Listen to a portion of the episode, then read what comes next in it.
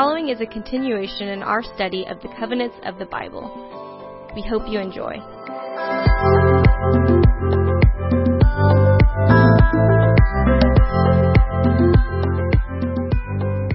Got William Bondurant, as y'all know. He's the R U F campus minister at Texas A and M, and he's going to be speaking on the Davidic covenant with us tonight. So if y'all will give your undivided attention to William. William, would you mind opening us up in prayer and then jumping in for us? Yeah, absolutely. Pray. Lord, though we are all in different places, not together, and we have to have our time with each other mediated by a screen, and there's just all kinds of things that are weird about that, hard about that, disappointing about that. But Lord, would you still push your kingdom forward through hearing your word? Dwelling together spiritually, even would you strengthen us for these times? In your name we pray. Amen. All right. Yeah. So like Tree said, my name's William, and it's good to be with y'all, even if it's just virtually. I hope y'all are being able to like be productive with your time, spend more time doing important things. So tonight we're going to talk to you about King David and his covenant. So let's get started. I just kind of want to set a context for y'all. You know, why is it important for us as New Testament people, for us to spend time thinking about this Old Testament, ancient Israelite king? Why does that matter? Well, how about this? So, you know, in the New Testament Gospels, as Jesus is going about his ministry, there will be times when Jesus comes across an individual and they might say something like, Jesus, son of David. One instance where a man said, Jesus, son of David, have mercy on me. And Jesus supernaturally heals him. And you know, actually, what the first sentence in the New Testament is, Matthew chapter one, one. It says, the book of the genealogy of Jesus Christ, the son of David. It's actually how the New Testament starts. And just one more, when the angel Gabriel actually comes to Mary and informs her that she is supernaturally with child, what does he say to her? He says, do not be afraid, Mary, for you have found favor with God. And behold, you will conceive in your womb and bear a son. And you shall call his name Jesus. He will be great and will be called the Son of the Most High. And the Lord God will give to him the throne of his father, David. And he'll reign over the house of Jacob forever. And of his kingdom there will be no end. And so the point is, like, if you are going to know Jesus, then it is important to know David. And I would say even especially important to understand this pinnacle moment in David's life, this covenant promise that God makes with him. Okay, so with that said, read that covenant promise. So this is coming to you. I think Tree might throw up on the screen here the text. Oh, there it goes. We're going to be reading from Second Samuel chapter seven, starting about halfway through verse eleven. Moreover, the Lord declares to you that the Lord will make you a house. When your days are fulfilled and you lie down with your fathers, I will raise up your offspring after you, who shall come from your body, and I will establish his kingdom. He shall build a house for my name, and I will establish the throne of his kingdom forever. I will be to him a father, and he shall be to me a son. When he commits iniquity, I will discipline him with the rod of men, with the stripes of the sons of men.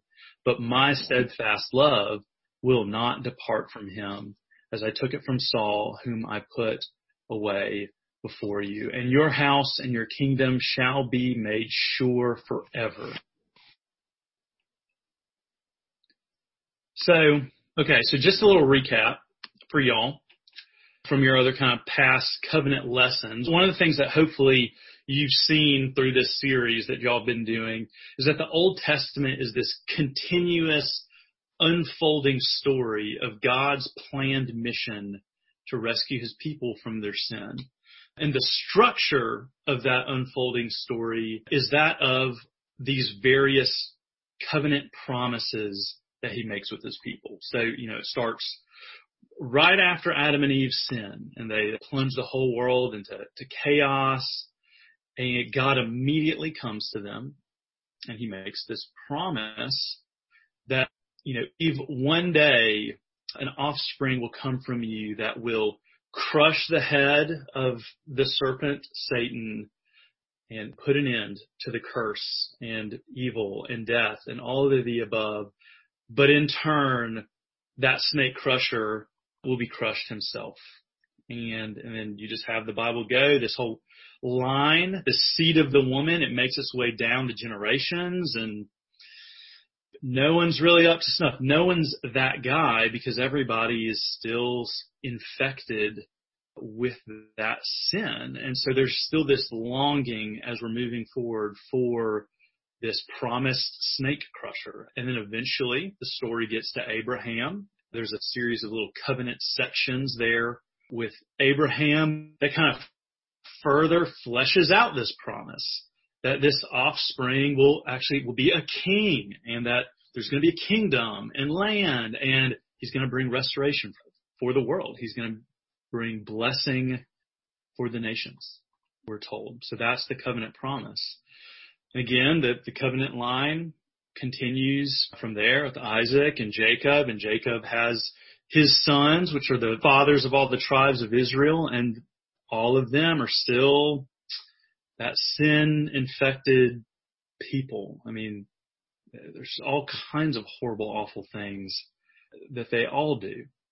And then eventually we get to what I think y'all probably studied last week, the Mosaic Covenant, or maybe even more appropriately, we could just call it like the the covenant God makes with the people, Israel. And we kind of get a little fulfillment of the promise here because they become a nation of people, God's chosen people. And and the whole point, you know, is that they're supposed to be this kingdom reflecting God's holiness and goodness, that they would be a light and therefore push back the curse and bring righteousness and restoration into the world. So covenant continuing. But of course the story of the Bible is just chock full of just what an awful job that they do of that. There's some high points for sure, but in general, a lot of unfaithfulness on God's people, but nonetheless, God still being just so faithful to them and his covenant promises. And eventually, down the line, as history goes on, finally God raises up this man, David, a poor shepherd boy. And through, I won't get into it, but through the long, drawn-out process of struggle, hiding, I mean, David almost being killed multiple times, God eventually places him as the true king, the true anointed king of Israel to, to reign over this kingdom with righteousness, to bring righteousness and to bring God's rule really and truly to Israel and then hopefully to the world at large. Okay, so that brings us up to our covenant tonight, what we just read. So, and what I want you to see is that, again, this promise to David is just continuing to flesh out that covenant rescue mission of God. So now we know that the snake crusher will indeed be a king with a kingdom. And specifically, we now know that he will be a descendant of David. Okay, so we get further clarity. And then we get this further heightened information. Oh, like the promised offspring, not only will he be a king, he'll be an eternal king. And he'll have an eternal kingdom. Well, why? Well, because this will be the king. This will be the guy that will end the curse, that he'll end death itself, and he'll restore the world to its rightful, blessed state, right? So the fulfillment of the covenant with Abraham, fulfillment of the covenant with Moses and uh, and Adam and Eve, right? Okay, and then there's this statement about, you know, if he commits iniquity, he'll be punished. But even still, the steadfast covenant love of God will not be removed from this guy. Like he he's the guy. He'll be the guy. There won't be any guy after him. and nothing will ever change that. So we know that about this covenant, about how God is raising up his chosen anointed one. So how'd that go? How does David's line go? Well, next in line, you get Solomon. And for the most part, like, his reign is actually pretty good. It becomes actually one of the golden periods of Israel. The temple gets built. So things are looking pretty promising. Now, Solomon certainly has some pretty big issues, and out of those issues comes now third in the line. So David, Solomon, and then Solomon's son, Rehoboam. Just the wheels come off right there with Rehoboam. He screws it up. He does an awful job. He's a horrible politician. And the kingdom of Israel actually ends up splitting in half, with the northern kingdom of Israel on one side and the southern kingdom of Judah on the other. And the rest of the story of the Old Testament just goes downhill from there. Again, you get a few kings sprinkled in there, some a few bright spots, but the whole king situation in Israel and Judah is just a downhill slide.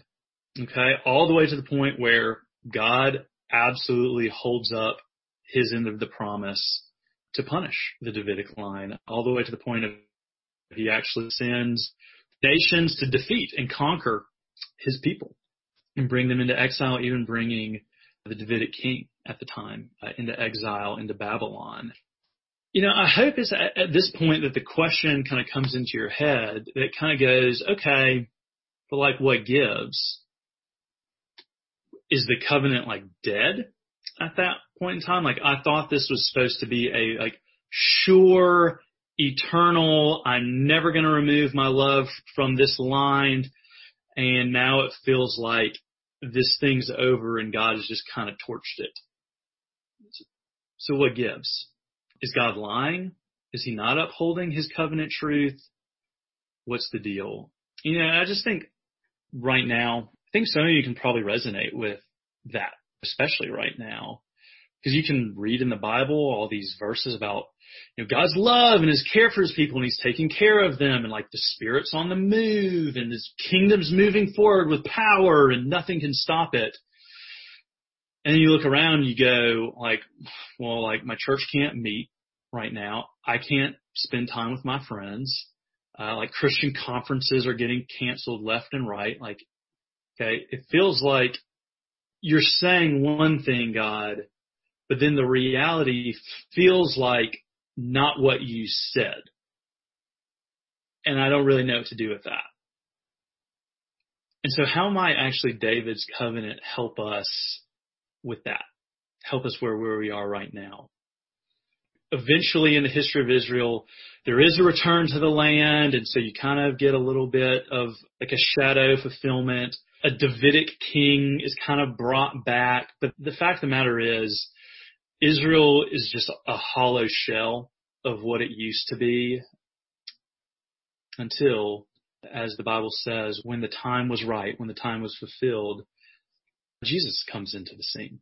And I already read to you the passage of the angel Gabriel's declaration of who he was going to be, this one that would sit on the throne of his father David. But I want you to see specifically how Jesus perfectly ties up two big themes that we've seen in this rescue mission so far. And so for the first theme is, okay, yes, the snake crusher, he will, he's going to defeat Satan, the curse, sin. He's going to do that. But the big thing, the way he's going to do that is he's actually, he's going to die. He's going to die in the course of, of him killing sin and death. Okay. So that's part of the covenant promise. And then the second big thing that we see is that, okay, but this snake crushing king, that he's going to live eternally. And he's going to be the king eternally. So like, how can both those things be true? How can it be true that he's going to die and he's going to live eternally and reign forever? Right? Well, it can be true because the unexpected thing about God's promise is that he will punish the true Davidic king. Thing is, he won't actually be punishing his iniquity. He's going to be punishing our iniquity. He's going to be punishing the iniquity of his entire people, of his kingdom, and it will all be placed on the only person who never deserved to have anything bad happen to him, right? And so, like, as you think about how are we squaring this promise or God's truths with reality? Like, I hope you see in the death of Jesus that it is the most breathtaking example of the most horrible, horrible thing that's ever happened. The God creator of the universe is being killed, like tortured to death and slaughtered unjustly on a cross. But that at the same time is also the greatest example of God actually producing good, not despite the awful circumstances, but actually through them. That actually through his death, life comes out of it, and forgiveness comes out of it. And me and you having all of our sins washed away and getting the down payment on eternity even now. And of course, one day, eternal life through it. That is the covenant with David. The true son of David would indeed rule, and he would rule eternally, and he would bring eternal life and peace and righteousness to his kingdom. But how would he do it? By actually reigning self-sacrificially on a cross, by pouring out his life, giving life through death. And so I hope that maybe there's some comfort, some practical comfort that you can take here from this covenant, that what is David's covenant all about? It's all about Jesus reigning from the cross, being punished that you and I never would be. And that if that is true, that maybe just maybe even as you don't understand it and I don't understand it, that actually like good and life-giving things could happen, not not despite us having to go through isolation, not being able to hang out with friends, but actually because of it, actually because of it. So, all right, I hope that brings you some comfort in life. Uh, close in prayer. Uh, Lord Jesus, thank you that you are the true Davidic king, and you came in a way that nobody expected, that you would come meek and lowly and ready to serve and ready to have your life poured out. You conquered by being defeated. You reign through people spitting on you and mocking you. Your majesty looks like having your back torn open, all those things for us, because you love us, that you would endure the most incredible suffering so that we could have life and experience life and resurrection and being washed and being made clean and tested with fire. And I pray that these young men and women would be able to lean into your sweet covenant promise that Satan, nor death, nor sin, nor the condemnation of the law could ever cause your love to withdraw. And it's in your name we pray. Amen.